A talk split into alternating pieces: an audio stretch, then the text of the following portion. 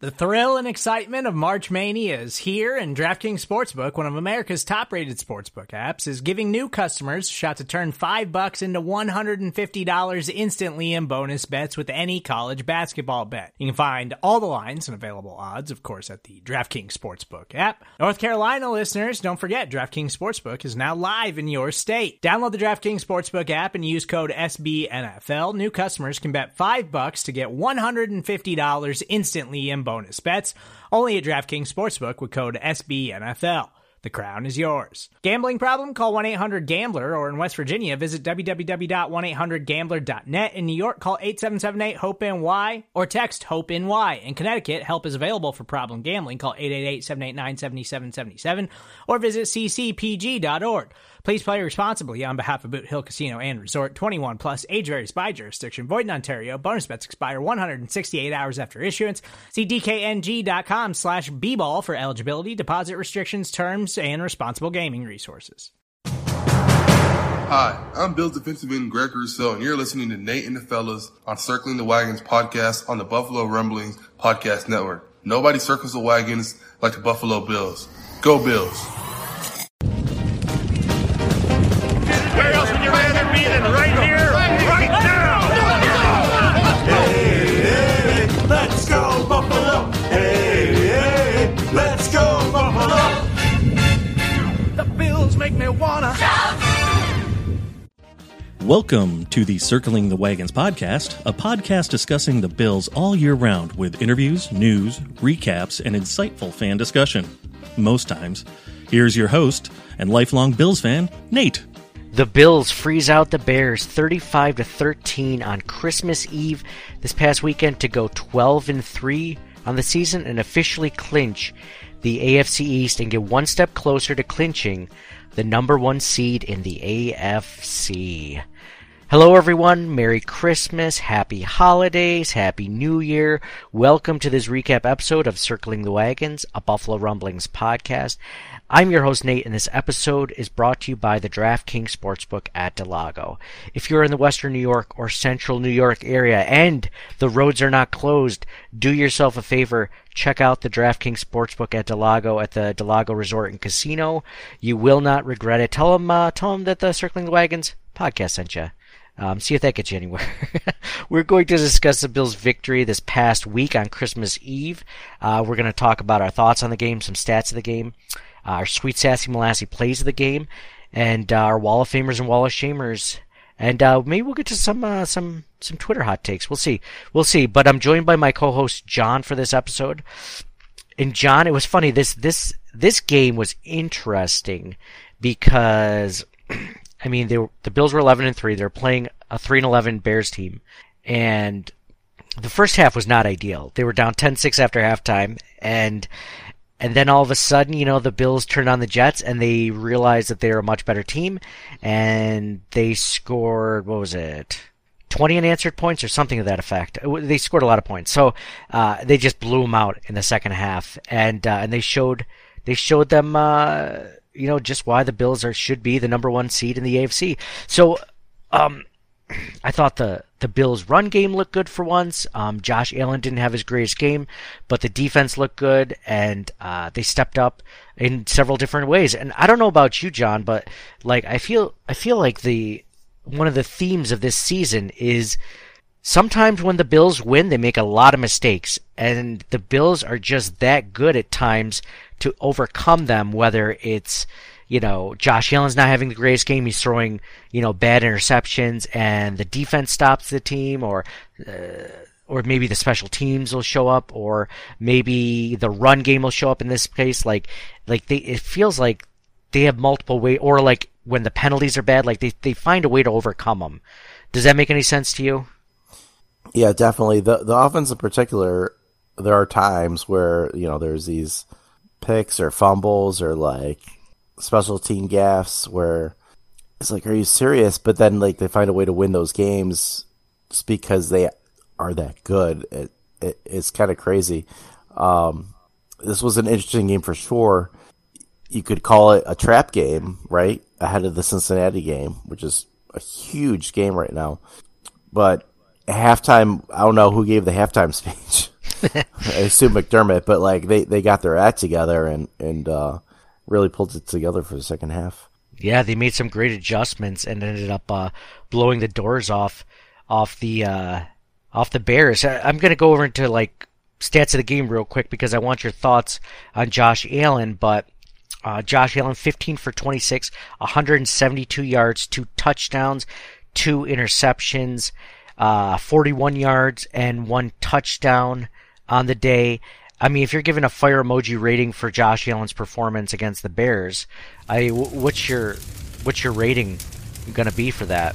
What, your thoughts on his performance? I mean, because it wasn't a great game, but it wasn't a completely awful game. I mean, he had some really good throws, but then he made some boneheaded picks. You know, like where he was throwing into double coverage against Isaiah McKenzie, and you know, it was if there's yeah, one. I, he was. what, Yeah, I mean, fifty-seven percent complete. He was under sixty. He, the, even the total yardage, like it wasn't a big volume game either, right? Um, I don't know, two, right? Like yeah, two stars or Yeah, I want- fires or whatever. two fire emojis. I, I think two. I think two fire emojis is pretty good. It's a it's a sub average you know day for him, um, subpar. And if it wasn't for the run game, they might not walk away with this game so easily. Um, if they had to rely on him to throw for 50, 50 uh, you know, plus uh, passes. So uh, yeah, I, I think two is I think two is a good number. Again, you know, the Bills. He didn't kill them, obviously, but you know the one interception to Isaiah McKenzie in double coverage, um, which he's like one of the receivers that you definitely do not throw into a double coverage. He's like five foot seven, and you know, like do that to Stefon Diggs, Dawson Knox, Gabe Davis, like big guys, right, or bigger guys, better receivers. Um, and then the other one where he just threw it across the middle and he threw it right into the linebacker's hands, which, you know, again, this is something that we're kind of seeing a little bit this season with Josh Allen. We haven't seen as much last few games, but uh, it's crept up here or there. I'd be curious to know, like, like you know, those exact stats. Like, let's say that was a J.P. Losman or E.J. Manuel game, right? Would that be would that be two stars? So it would it be one star? for that for them. 172 probably- yards passing. They probably wouldn't have won, right? No. they would throw for 172 yards and two touchdowns, and even with two interceptions, we'd be like, "That's five fire emojis for that game. That was an amazing game from JP Losman." like but, he the, but we would have lost. Is the is He the- would have. Oh yeah. Oh yeah. right? True. Yes. Exactly. And we would have had like the running back would have ran for 150 yards, whoever it was, Spiller or whoever. McCoy- I don't know who the hell we had. Mm-hmm. Fred like, Jackson. It's hard to remember. But like, I mean, th- in those days we had like a single running back, right? We didn't have a Oh, true. tandem. Was it McGahee? So it'd be it'd be like one guy who ran for 150 yards or 200 yards, and the defense would have played good, but we would have lost because of the quarterback. yeah. But now it's like you can have the same exact stats, and I mean, it's, you're comparing like you know an, an all pro, but like to to these other guys, but like same exact stats, and it's like ah, you know, it's okay, it's fine, you know, It doesn't matter. It didn't hurt him. yeah, no, Yeah. Yeah, that is amazing, especially because um, the Bills had three turnovers as opposed to the Bears two turnovers. So the Bills turning the ball over more. The Bills had nine penalties for 72 yards, as opposed to the Bears only had two penalties for 15 yards. Um, but I mean, I think I think one of the biggest things going the Bills' way was just, I mean, the offensive output. Uh, you know, holistically, they had 426 yards of total offense, and the Bears had 209 yards. They had less than half of what the Bills' output was, so the turnovers didn't matter. Um, the Bears actually had more time of possession. It didn't even matter. The Bills had huge plays in the run game, specifically the uh, the Singletary touchdown, the uh, Cook touchdown, which we'll talk about a little bit more later. Uh, but yeah, yeah, You know what stat I'd be interested in is the the what the Bills turnover ratio per game is this year. So like they're twelve and three, right? How many of those games did they win the turnover ratio? Ooh, that's a good question. that's a good question. So I, just so you know, I I wanted to bring up the turnovers in general, and the Bills are 30th in the league for turnovers on offense. One of the worst teams in the NFL when it comes to turning the ball over. But I don't know, like, like you know, the ratio of turnovers. I know that they're one of the best in the league on defense for getting turnovers. They're fourth in the in the league to actually taking the ball away.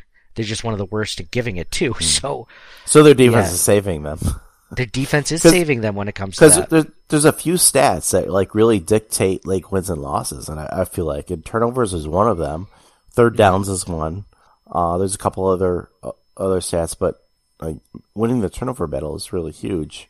Um, seems like the defense is really helping cancel out the offense on that. Yeah, I think that I like what you said the turnover ratio per game too. Because if you have like six turnovers and the other team has zero, and then like the next game it's the exact opposite, you're like, oh, it's one for one. Well, it's like, oh, it's not really one for one, you know. If you average them both out, it's kind of you know not telling of of how the game actually went. So, or like how the team really played. But yeah, I like I like that stat. They're probably there some somehow. I'm gonna read a few more stats from the Bills uh, on the day that Devin Singletary was leading rusher for the Buffalo Bills. 12 carries, 106 yards, one touchdown. Singletary running for 8.8 yards per carry. James Cook, Captain Cook, running for uh, 11 attempts for 99 yards and one touchdown, so 9 yards per carry. Both running backs have having an incredible game. I mentioned Josh Allen, 6 for 41 for one touchdown earlier. Um, Gabe Davis, the leading receiver for the Buffalo Bills, uh, 6 targets, 3 receptions for 45 yards and one touchdown. Dawson Knox, 5 targets, um, three receptions, 38 yards, one touchdown. Stefon Diggs, only two targets. He had two receptions for 26 yards. Uh, Diggs was either he was eliminated by the Bears offense or Josh Allen could not just just not get him the ball because I'm almost positive that Diggs didn't even have a target in the first half of the game, which is just crazy to me. But I mean, luckily the Bills were able to get it going by spreading the ball around. One, two, three, five, six, seven, eight, nine different receivers getting the ball against the Bears. On the Bears side of the ball, Justin Fields, uh, 15 for 23, 119 yards, one touchdown, zero interceptions. David Montgomery, the leading uh, rusher, 16 carries, 62 yards. And the leading receiver for the Bears, Velus Jones Jr., two receptions on four targets for 52 yards. Let's look at the Bills' defense real quick. The Bills had no sacks against Justin Fields, which is kind of crazy. And then they had Jaquan Johnson had the interception against that. And then uh, the forced fumble, the fumble or forced fumble came from Dane Jackson. Buffalo Bills, uh, Bills Mafia's favorite whipping boy, Dane Jackson, had that forced fumble, and then Tim Settle Jr. Uh, had the uh, recovery on that one. So very cool. Have a few more stats. Jeff Kerr, our buddy Jeff Kerr at CBS, uh, tweeted this out. Josh Allen uh, is the first was the first player in NFL history to throw for 4,000 yards and rush for 750 yards in a season last year. Allen is just four rushing yards away from accomplishing that feat again this year. Allen has 4,029 yards passing and 746 yards rushing this year. That's a cool stat I wanted to share with you guys. Allen uh, has 174 career touchdowns now, surpassing Dan Marino for the most total touchdowns all time in a player's first five seasons. Cook is the first Bills rookie with a touchdown streak since Gabe Davis had three consecutive games uh, two years ago. Devin Singletary led all rushers with 12 carries for 106 yards and a touchdown. Singletary's 33 yard touchdown was the second longest of his career. Uh, the other one was 46 yard rushing touchdown against the Dolphins in September of last season. The game was the third of his career with 100 plus rushing yards. Uh, defensive tackle Ed Oliver notched four tackles, two, tack- two tackles for loss, two pass breakups, and one sack. So Ed Oliver did have a sack. The sack was Oliver's first since forcing a safety versus the Detroit on Thanksgiving. The defense held the Bears quarterback Justin Fields to just 11 yards on the ground and 130 total yards. The Bills, obviously, I and, I think I mentioned this earlier, but the Bills clinched the AFC East for the third consecutive year. Uh, this is the first time that Buffalo has won three consecutive division titles since winning the division four straight times between 1988 and 1991. Uh, Buffalo has notched six wins in non-Sunday games this season, the most by any NFL team since the Boston Patriots had six in 1962. And they could have seven if they beat the Bengals on Monday Night Football next week. Wide receiver Stefon Diggs is the sixth player in NFL history to record at least 100 catches and 1,200 receiving yards in three or more consecutive seasons. He's also the first player to ever accomplish the feat in each of his first three seasons with the team. Wow, that's incredible. Stefon Diggs only needs one more touchdown to tie the Bills' all-time single-season leader in touchdowns, Which is by Billy Brook, Billy Brooks. Billy yeah. Brooks in 1995 with 11. That's awesome. One away from tying it, you said? Yes, two to two to overtake. Two to overtake. Very cool. Two games. Two games left. With, Although the uh, second the second game Brooks didn't have right. 16 The- versus 17 games. yeah, that's true. That's fair. So in one, yeah. You mentioned um, the three straight division titles, and the last time was 88 to 91. So that's only been done three times ever. So 88 to 91 was, uh, they did four straight. They also did four straight 63 to 66. Uh, so only three times in their history they've won um, three or four straight. Wow. With the Bills, is- uh, go ahead. sorry, I, like this this one stat just is mind blowing, right? So the Bills all time rushing touchdown leaders: Thurman Thomas sixty five, O.J. Simpson fifty seven, Josh Allen thirty eight. Wow. Like he could actually pass both of those guys. That's Isn't that crazy? That's crazy. Like we keep talking about the passing stuff, but like he could also. He's halfway to both of those guys.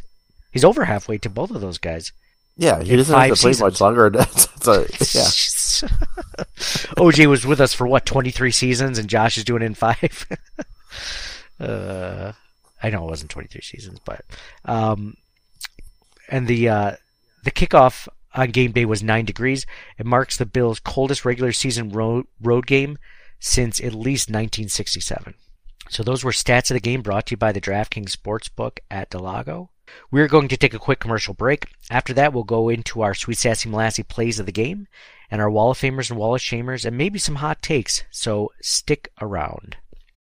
When you need mealtime inspiration, it's worth shopping Kroger, where you'll find over 30,000 mouthwatering choices that excite your inner foodie. And no matter what tasty choice you make, you'll enjoy our everyday low prices, plus extra ways to save, like digital coupons worth over $600 each week. You can also save up to $1 off per gallon at the pump with fuel points. More savings and more inspiring flavors make shopping Kroger worth it every time. Kroger, fresh for everyone. Fuel restrictions apply. All right, welcome back to Circling the Wagons, a Buffalo Rumblings podcast. This is our recap show. I'm your host, Nate. Thank you so much for joining us. I'm with my co host, John, and uh, let's go into Sweet Sassy Molassy plays of the game. Sweet sassy molassy. Get out the checkbook and pay grandma for the rubdown. Sweet Sassy Molassy plays the game brought to you by the DraftKings Sportsbook at del Lago. John, I'll, I'll start with you first. Uh, there were a couple of really good plays in this game um, that stick out to me. Uh, which one sticks out the most to you when uh, when you look back at this one? There are a few different plays that stuck out, um, especially in the running game. They had some really nice runs. Um, if I had to pick, I'd go with the, the Cook touchdown run. Um, definitely that that explosiveness that you know the Bills have been missing in that part of the game. Obviously, the tandem of Singletary and Cook was awesome, and uh, I'd like them to keep doing that along with the passing game. I think I think that's great. Um, and I know I've mentioned Shakir in the past too. They had a Shakir touchdown pass, so Shakir and Cook love it. Love to see The it. two point it was a two point conversion on that. yeah, one. that's what it was. Two point. Yeah, But still, it was I good mean- though. Loved it. You love you love seeing you've been you've been honking those guys since uh, the draft, so that's cool that you're seeing how well that they're actually playing, and uh and yeah you I mean you know I mean I've always been a big Shakir fan. I'm a huge Cook fan now as well. Everything that you thought that he would bring to the table, he has right. I mean almost hundred yards rushing. Uh, with only 11 carries. I mean, they both looked great. I'm going to go with, I love that touchdown you mentioned. Captain Cook, 27 yard touchdown run in the third quarter to go up 21 to 10. I think I'm just going to go with the Devin Singletary touchdown right before that, that 33 yard touchdown that ended with the two point conversion you mentioned to Shakir. Uh, for some reason, I don't know, like he just doesn't have the speed that Sing- that Captain Cook does, and so when he does get in the open field, like it just feels as if he's going to be tackled pretty soon because he has elusiveness, but he doesn't have speed. But he just kept rumbling, man. Like so, I just I like that. It's it's I know it's not on this level, uh, but it just kind of reminds me of when Devin Singletary breaks one, which is so rare. Uh, it reminds me of like those big big man touchdowns or whatever that you you see in the NFL, like a you know an offensive lineman will rumble like 15 yards for a touchdown or something ridiculous like that. Like that's kind of how it is when Singletary breaks one, just because it's not that often. Man, when but when James Cook hits that second level, it feels like he could be gone easily, doesn't it? Like the Bills haven't had that that kind of home run threat since LeSean McCoy. I love it. So Gettysburg of the game, I like John. John, you kind of mentioned it earlier. Uh, the turning point of the game, the Gettysburg of the game, was the halftime. Whoever gave the halftime speech over there in uh, in Chicago in the in the lo- in the visiting locker room. I like that one because after that it was it was over. Um, I might give an honorable mention to when the Bills went up 14 to 10. Dane Jackson caused that fumble and Tim Settle recovered. Like that was a good play. Like because then it gave the Bills the ball back and they caught you know they scored. Then they just started burying the Bears after that. Um, no pun intended. So it's just maybe if if I had to give an honorable mention to the halftime speech that we don't know if anyone actually did or who said it or if it was any good. Uh, yeah, I like that one. Uh, let's go. That's a good in- one, Dane, Dane Jackson. That's a good one. I like it.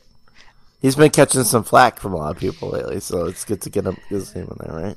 Yeah, I don't want to be the. We don't want to be the podcast that just piles on guys when they're not playing well and like wants to find a whipping boy. I I feel like Dane Jackson has been that. We've criticized him, you know, on this podcast, and you know he's had he has had some bad games, but uh, that was a great play, a heads up play. I mean, he doesn't give up, man. He keeps keeps coming back. So uh, if you're gonna make fun, if you're gonna criticize him when they have poor games, you have to be able to elevate them when they have, you know, a decent game, right? What about uh, let's go into Wall of Famers and Wall of Shamers.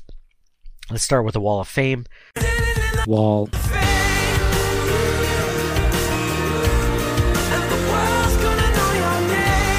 Uh, John, I'm going to go. I'll start with this one. I'm going to go the run game, the Bills' run game in general. Um, we had a really uh, fun conversation earlier talking about the different ways the Bu- Buffalo Bills can actually win a game, and I think the run game, besides the defense playing, you know, really well, uh, I think the run game was a major factor, and it was good to see it come alive because if we're able to play a team that maybe doesn't have a dominant defensive line like other teams we've we've gone against, uh, and Josh Allen just either doesn't have the time to throw because there's an injury along the offensive line, or he's just not on his game. Um, hey, maybe the Bills can run for what they run for against the Bears. 254 yards. Maybe they can run for 254 yards and let you know. I don't know. I I like I like seeing different ways that the Buffalo Bills can win, and the run game uh, and defense, of course, but mostly the run game, in my opinion, was was the r- real reason. How about you for your Wall of Fame in the win? Yeah, I agree 100%. It's the run game. Um, I mean, not only did two two running backs have more yards than Josh Allen, but they almost both broke 100. Um, the uh, the offensive line, despite the injuries, like they they've been tended they did well in the run game, especially. Um, so yeah, overall run game for sure. And you know, we have to give Ken Dorsey credit for that because, you know, he's been catching some criticism lately, but he dialed up a great run game, which had almost nine yards per carry from both of their running backs. I mean, how do you, how do you not look at that and say, okay, maybe the pass game wasn't working? Good on Dorsey to switch it up and go to the to the run game and have it be successful as well, and not putting the entire game on Josh's shoulders when maybe he wasn't having his best game. So, uh, you know, if you're gonna if you're gonna criticize Dorsey throughout the season when he does have a poor game, man, you got to give him some credit too. So I so I guess he would kind of go along the lines besides the defense as an honorable mention for my Wall of Fame. Uh, let's go into our Wall of Shame now. Shame. Shame. Shame. Uh, John, I'll let you go first on this one. Who do you put on your wall of shame in the in the win? The special teams was just horrid, right? Like the Yeah. Tyler Bass aside, but like they they they couldn't cover kicks. Like the Bears kept getting all that good field position. It was just it was terrible. And then like Hines was dropping balls. Like ugh, I couldn't, I couldn't take it. I, it was too much all around. It was like, you know, when he would do a he would decide not to do a fair catch on some of those and then they would go down to like the 2 yard line, right? You're like, just catch it at the 14. Like just do it. Like that's you know, uh, yeah, I know what you mean. I, I, I felt the same way. You know, even the Tyler Bass like missed field goal and his mixed extra point, which you know were stinkers. Uh, special teams in general. I love the way you put it. The the coverage unit uh, was subpar for sure in that game. I mean, if you have to find a weakness in that thirty-five to to thirteen win, um, that's one of them. Um, that's that's my wall of shame or the, special teams in, uh, in general, and specifically Tyler Bass and, and, and the coverage definitely go on my wall of shame. First, I'm going to give an honorable mention to Bills penalties. I mentioned that earlier, nine penalties for 72 yards. Uh, the Bears only had two for 15. So this, uh, you know, people could argue that it's the referees calling it for the Bears instead of the Bills. Maybe it's a home field advantage thing. I think it's just the Bills are making mistakes, and luckily they're so good that they don't matter. And I remember talking about this against the Rams, like the Bills were making big mistakes. Uh, you know, I'm going to say this right now: if the Bills, if the Bills end up losing in the postseason, it's because it's going to be either because of turnovers or just dumb mistakes, like we saw la- the week before with Cam Lewis running into the punter, like stuff like that. Like that's how the Bills are going to lose in the postseason, just like they lost last season with like the 13 seconds. It was just dumb, like idiotic, like that never happens, like it shouldn't happen. Like it's going to be something to that effect where the Bills are going to fumble something that should never have been fumbled. Think think back to like that Le- Leodis McKelvin when he took the ball out of the end zone instead of just uh, you know kneeling it in the end zone, and then the the Patriots got it and they fumbled it, and then they ended up winning on like Sunday Night Football or something like that. If like a decade ago, it's probably is now, but uh, something like that. If the Bills are going to lose in the postseason, it's going to be something like that. I doubt it's going to be a blowout in any way, shape, or form. I mean, the Bills have three losses by a total of eight points this season. Um, so they're that good. It's just a matter of, you know, hopefully not having any other major injuries. And I think it's just, you know, huge penalties, huge costly penalties, and huge costly turnovers or missed field goals or PATs, you know?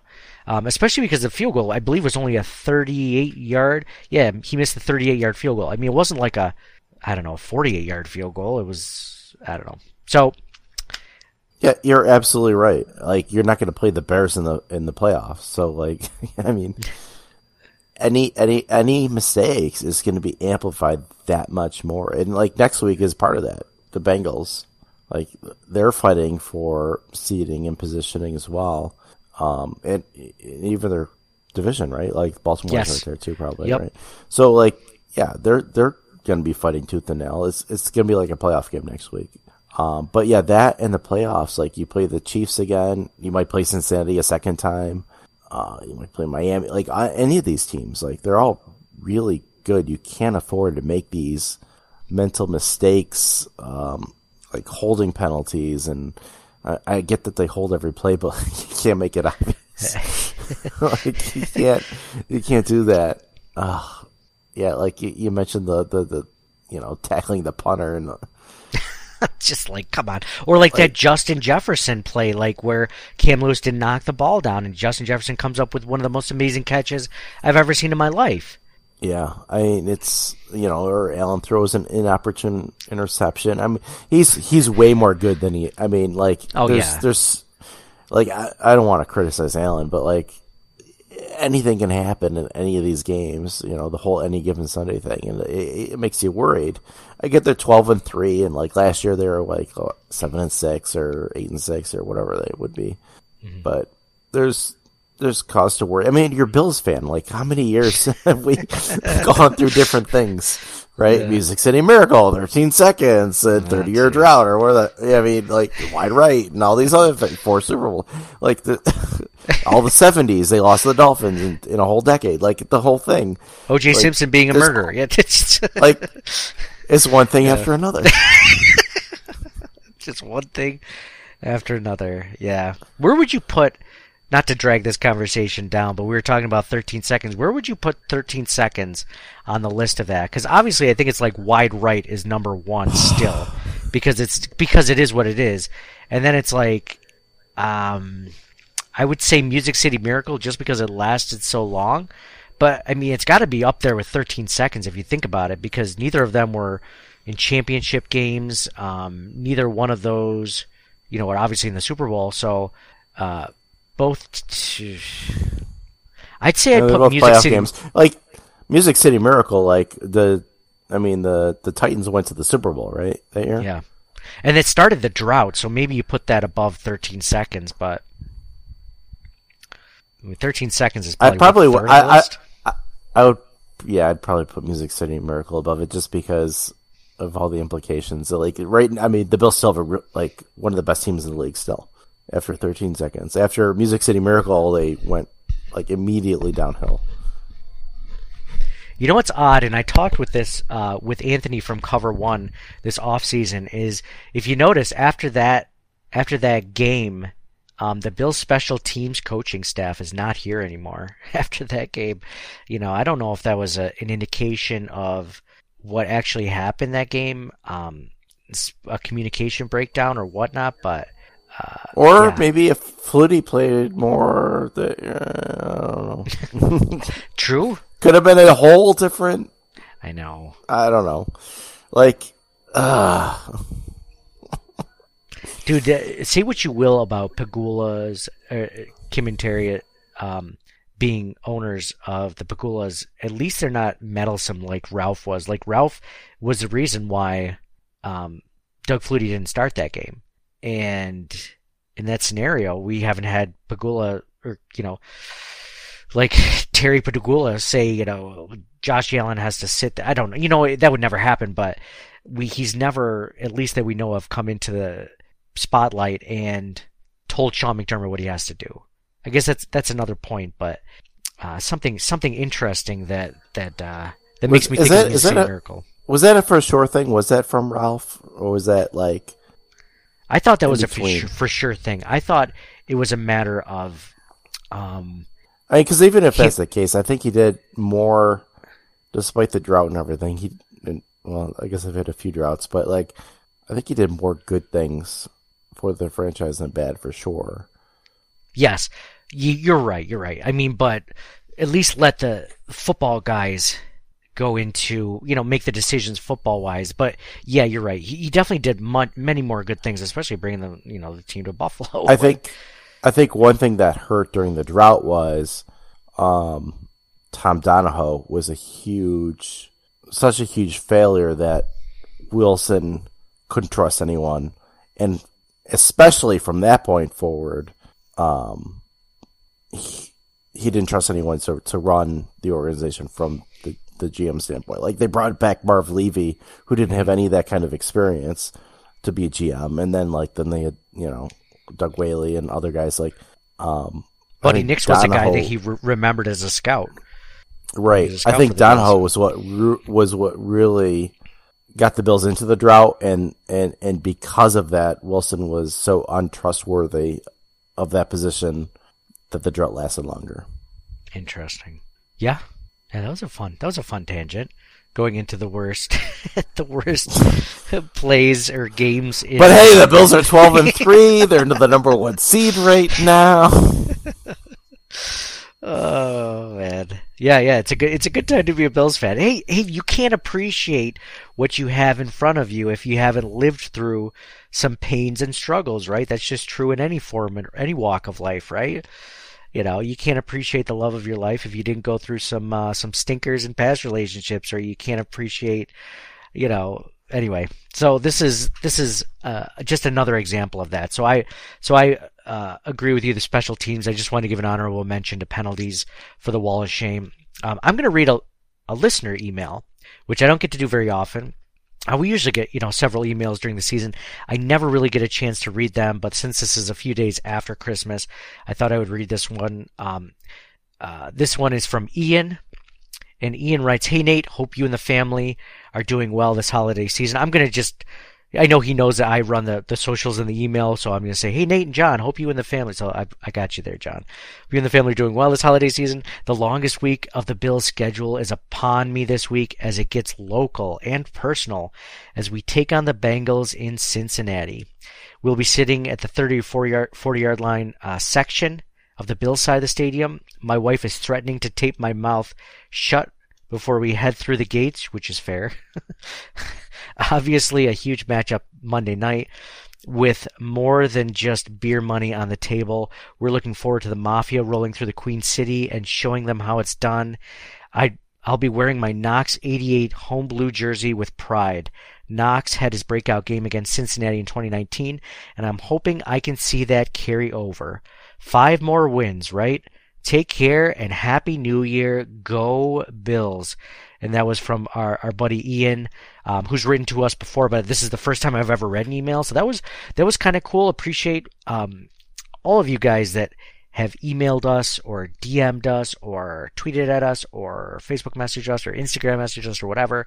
Um, uh, we love, you know, hearing from you guys. Uh, even if we don't get a chance to always reply or message you guys back, uh, this was cool. Uh, if you guys are out there and you see an an E in there, there's also a Bills fan wearing an 88 Knox jersey.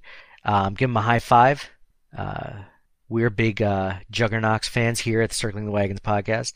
Um, John, let's go into that part of it. Uh, talking about next week for a minute. Um, the Bills right now have the second best Super Bowl odds at 20%. Uh, the Eagles have the best odds at 22%. The Chiefs are right below the Bills in third place with 18%. And then you have the Bengals. The Cowboys are both at 10% at fourth and fifth place. And then the 49ers are 8% um, going on from there and, and some other teams. Um, right now, the Bills have the best odds to get a first round bye with 47%. The Chiefs are very close behind at 40% though to get that first round bye. And the Bengals are third on that with 12%. So, I mean, the implications of this game are very important. So, um, just searching out Sal Capaccio because he kind of broke this down. Um, the Bills clinch the number one seed this next week with a with a win and a Kansas City Chiefs loss, which is huge. So we'll all be watching those games. Um, the Kansas City Chiefs game obviously coming before the Bills game on Monday Night Football. Uh, Chiefs played Denver, by the way. Jeez. And then Vegas last week. So, I mean, the, I figure the Bills have to win out to get that first seed. I feel like the Raiders always play the Chiefs hard, though. You know what I mean? Like it's one of those divisional rivalries that's gone on since we were that. kids. I get the divisional thing. I mean, we played the Patriots last week, so anything could happen there. But like, well, not really. But I mean, did you see? Did you see the at the end of the Bills game? They started showing, or was it that? No, no, yeah. Was it at the end of the Bills game? They started showing the Patriots uh, Bengals game, and the Patriots were marching down the field. It was twenty-two to eighteen. The Patriots were losing, but they had two minutes left.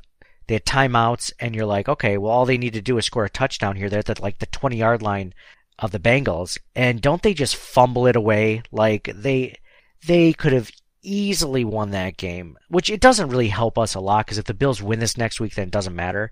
We all we're really playing for is the first seed, uh, specifically, but it's just like, jeez.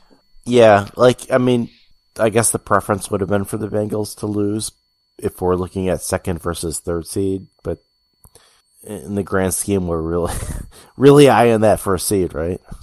Exactly. That that is the key to everything. Um, having that is just absolutely huge. So those are That's it, what man. she said. that is that is indeed what she said, John. Uh, this has been a lot of fun, John. Are there any final thoughts or any other last uh, last minute discussions that you want to bring up that we might have missed or I might have missed earlier in the podcast? Thanks again to Ian for writing us um, at ctwpod at gmail.com. No, I, I, I had a, a a short list, but um, you covered a lot of it in the stats of the game segment. Uh, so no, I don't have anything else. Yeah, yeah, me either. I mean, luckily after the first half, it was pretty. I mean, besides the touchdown, it, it was it was it wasn't close at all. I mean, it's a tale of two halves, and just like the Bills did, like they should do, like they never did during the drought. I mean, they took care of business against a terrible team, and they easily, Yeah. you know, if this was a drought season, the Bills would have won like what, like fifteen to thirteen, right? like against a terrible team. Right. So Yeah, that I mean, an, another thing to put this this next game into perspective, like if they end up not getting the first seed, they could end up having to play both. Like they could play both Cincinnati and Kansas City again, and maybe even like a team like Miami or somebody with that first week, right? Like I, I don't know how the things line up, but if they get the bye, then maybe they only have to play one of those teams, and it goes through Buffalo no matter what, right? Like that that's really big. I I mean, it, I kind of don't like the whole like they added the seventh seed thing as soon as as soon as Buffalo was good, so that kind of sucked. And then and then also they they took away a bye week from the second seed, so that kind of sucks too. which also sucks because we had the second seed last season. right? Like so, as soon as it was so good, all these things are happening. Uh, let's see. So right now, the top six teams in the playoffs are the Bills, Chiefs, Bengals, Ravens, and Chargers. And then there's uh two teams that can make it in one, two, three, four, five. Okay, so then two more teams are in the hunt, and right now that's the Jaguars and Dolphins. I mean, if you're a Bills fan, I mean, oh, not that like let's just for fun, right? Because we got a little time on this podcast. We didn't go too long just for fun. And I'm going to share my screen with you so you know exactly what I'm talking about. Um, so we have Bills, Chiefs, Bengals, Ravens, Chargers, Jaguars, Dolphins. If you're looking for the ideal scenario, if you ha- if you don't get the first seed and you have to play three games in like a revenge tour of like the AFC, I mean, to me, I feel like I'd want to play the Dolphins first just to stomp them out and then play the Bengals next, you know, take them out and then beat the Chiefs in the AFC Championship. Yeah, but that's also the hardest schedule. Oh, it's it would it's oh it's very hard. it's extremely hard. you don't have to play the Jaguars. The Jaguars are going to have the fourth seed. No, I want to play the Jets, and then who we got? Baltimore, Lamar Jackson's injured, right? Like Baltimore. Who else we got? Uh, the Chargers. Let's play the Chargers. Okay. oh, if you want the easiest one, I mean, if they have to win out to get to the Super Bowl, that's the team. I mean, you know, I want them to win all three of them, but if they're going to win all three, man, that Look, that's, I I've been. It's been forty years. I'm ready for a Super Bowl. I don't care how they get it. you're like, I want them to play the Patriots, the Jets, and, And whoever whoever the NFC South team is in the NFC, let's let's root for them. Right now it's the Buccaneers. Oh man, wouldn't that be so imagine if the Bills beat the Dolphins. Okay? This is my dream scenario. They beat the Dolphins in the first round if they have to play 3 rounds. Then they ple- beat the Bengals in the second round. AFC Championship game is against the Chiefs where they beat them just barely, you know, where the Chiefs make some big gaffe with 13 seconds left in the game. Twelve and then seconds. The 12 seconds. it's like six minute abs, right?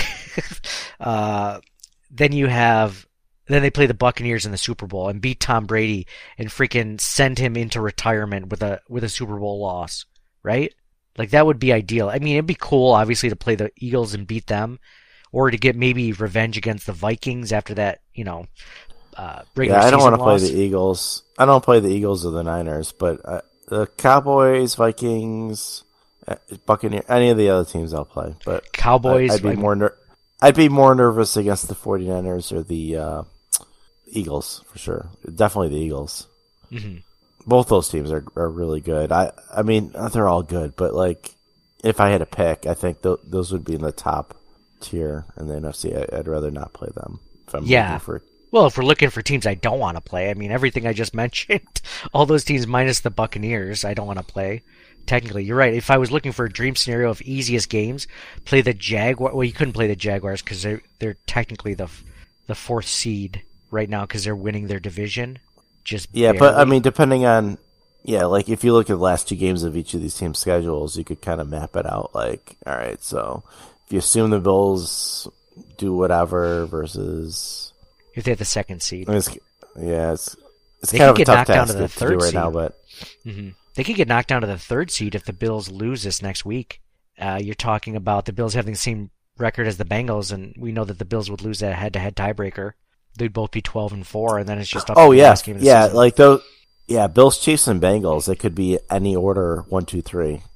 Mm-hmm. but I think it's going to be probably one, two, three. Those teams. I don't know if the Ravens can. Uh, I mean, they could push, but like it really depends on their health. Luckily, no matter what, the Bills have the first game at home. Their first, second, or third seed. Like they'll have the, their first game will be at home in the playoffs. So if that's against the Dolphins, I think that's a great scenario. Or even the Chargers. The Dolphins or Chargers because Well, Uh, technically, yeah. If if the season ended now, and let's say the Bills were second, then they're playing Miami. then they're playing Miami exactly. They're playing Miami then, and you're talking about them coming back to Buffalo, and you know that we know that's a tough environment for them. So now they have experience though, so maybe we don't want to play them first. I don't know. You could talk yourself in and out of almost every any one of these games. yeah, I don't want to play anybody. I just want to Just go. to, just go to the win. Super Bowl. You're right. I, this whole this whole uh, playing uh, playing playoff games just to get to the Super Bowl just bring me right to the Super Bowl. What are we talking about? Um, cool, man. That's why Well- the bye week's that much more important because like it's any like any week anything can happen. So you uh, do you want to win two games or three games? Like Have you? So I know you're big into fantasy football, John. Um, first off, how, how's your how's your how are your teams? Uh, that look that look does not garner any confidence. How are you doing? Did you lose? Well, I'm well, I'm down to one team, which is fantastic. It's a dynasty team. Oh, okay. I did I did lose this past week though in the Ah. playoffs. So, but my the the one thing I'm telling myself is so the, the dynasty league has been up for four years. I won twice, and it's impossible for the guy who won the one time to win again. So, no matter what, I will have won the most times after this year. Nice, nice. Good for you. Good for you. Thank Is that's so? I feel like fantasy football is a perfect analogy for why getting the first round bye is so important because as someone who's won as many times as you have and you've won we've had leagues where we played together where you've won as well. Uh, I mean that first round bye is like if you ever like had the first round bye and just looked at your you still put in a good you know what you probably would start just to see what they would do. And then you're just like oh well it's a good thing I didn't play this round because I probably would have been knocked out. Have you ever had that happen? Because I know I know I have. Yeah, probably half the time I would have lost. And like, especially fantasy football, like there's so many, cause you're just taking random people from different teams essentially and anything can happen. Like it, it like a lot of it's matchup based and, and all these different things and you lose and you lose. And, but if you have that bye week, you can't lose. So, right? You have that, that much more opportunity the next week. And the same, that same thing is, is, is true for real football life. Like the, you can't lose in the bye week. And you have the added benefit in the real life NFL that those players get an extra rest week, extra bye week. That is so huge. That right there. Mm-hmm. Like that, that makes all the difference. it's it's actually like twofold because you're not only getting more rest, but that other team is getting more banged up because of that other game that they just had to play and win, right? Like you know that there's, I mean, we know as Bills fans, like this season has been a sh- just a crazy clown show for injuries that you know all of a sudden an injury will pop up on on the on the injury list and we'll just be like, I didn't know that guy was even injured last game. Like, oh, he misses the game next week. Like, you know, there will be at least one or two of those from uh, the the team from the week before where they could lose potentially one or two important starters. And even if they they're not out for that game, they're maybe they're playing sixty percent. Whereas your guys have gotten healthy that week. It's it's twofold. It's almost you know twice the amount of uh, yeah. It's I, I agree that it's so important this year. And I think last year kind of amplified that a little bit more for me, especially with the Bills playing in Arrowhead for like the fifth time in a row or whatever, or fourth time last year, but then it became fifth this year or something like that. But uh, it's so important that the Bills play KC in Buffalo this season, and I think that that makes this season especially it makes all the difference for the Bills getting to that next level and finally putting the Chiefs in the rearview mirror, um, which they haven't been able to do. So, so Yeah, I think I think I think the only time Mahomes has played in Buffalo was without a crowd during the, the COVID season. He hasn't played in Buffalo with the, the Bills crowd there. No, that's true. That's true. It's especially not in you know single digit you know weather. You know, when, with eighty thousand fans yelling at you. So And and the Bills beat I mean the Bills beat the Chiefs in Kansas City two years in a row. I mean there was a game obviously the the most important one in between they didn't win, but like they they can do that too. But I think having it at home would be that much better, right? Oh yeah, yeah. I think that definitely increases their odds, even without Von Miller this year. You know, and there's there's that small possibility that Micah Hyde might come back. You know, during the playoff run. I don't want to get anyone's hopes up, but you know, And they have Tre'Davious White back, who was not there for the playoffs last year. exactly, exactly, which is huge, right there, right in and of itself is a huge gain for them, uh, for sure. So what you're I mean, saying? he's he was he's their like their like White is their top three player, right? Like he, I mean, he was their best defensive player. Mm-hmm. You know, now now you're okay, maybe Von Miller, but like and Allen, but like between those three, like White is a top three player, maybe your best defensive player, especially now with Miller out. Like that, that's just so big. I mean, besides Matt Milano, I mean, who else on that Milano's really defense? good, yeah. Milano's really good, but besides him, and he's played the entire season, who's better than Tre'Davious White on that defense? They've got a lot of really good guys, but I mean, anyone to that talent level of Tre'Davious White on that roster, I think Matt Milano's the only one that's close to it. Uh, and he's just, but he's played an amazing season. Um, he's had an incredible season, and he's been healthy for the most part. Uh, especially when you have like a healthy guy at each like each section of the defense. You got like an Ed Oliver, you got a Milano paired with Edmunds, you got Poyer maybe paired with Micah Hyde in the playoffs at some point. I mean, that would be awesome. But um, yeah, all those guys really good. I, I really hope they uh find a way to extend Poyer.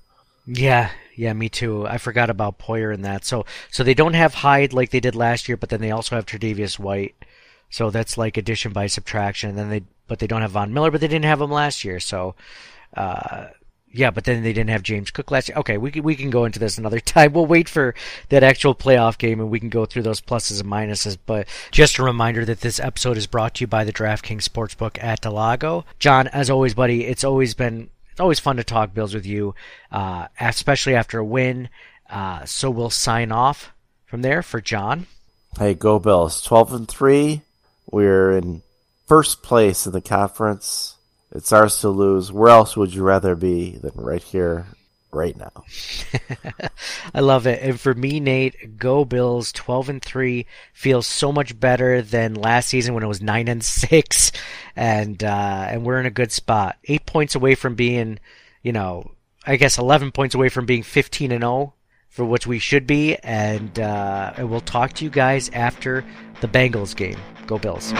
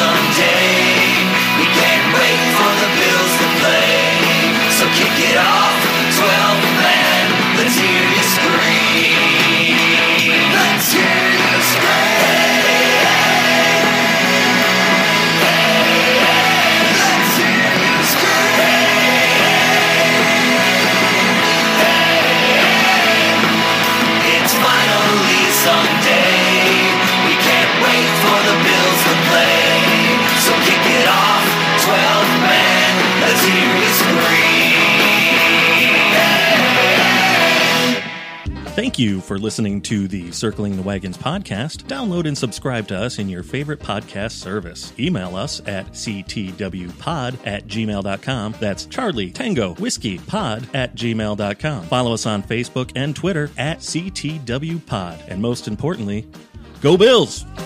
Nobody circles the wagons like the Buffalo Bills. Nobody circles the wagons like the Buffalo Bills, mate.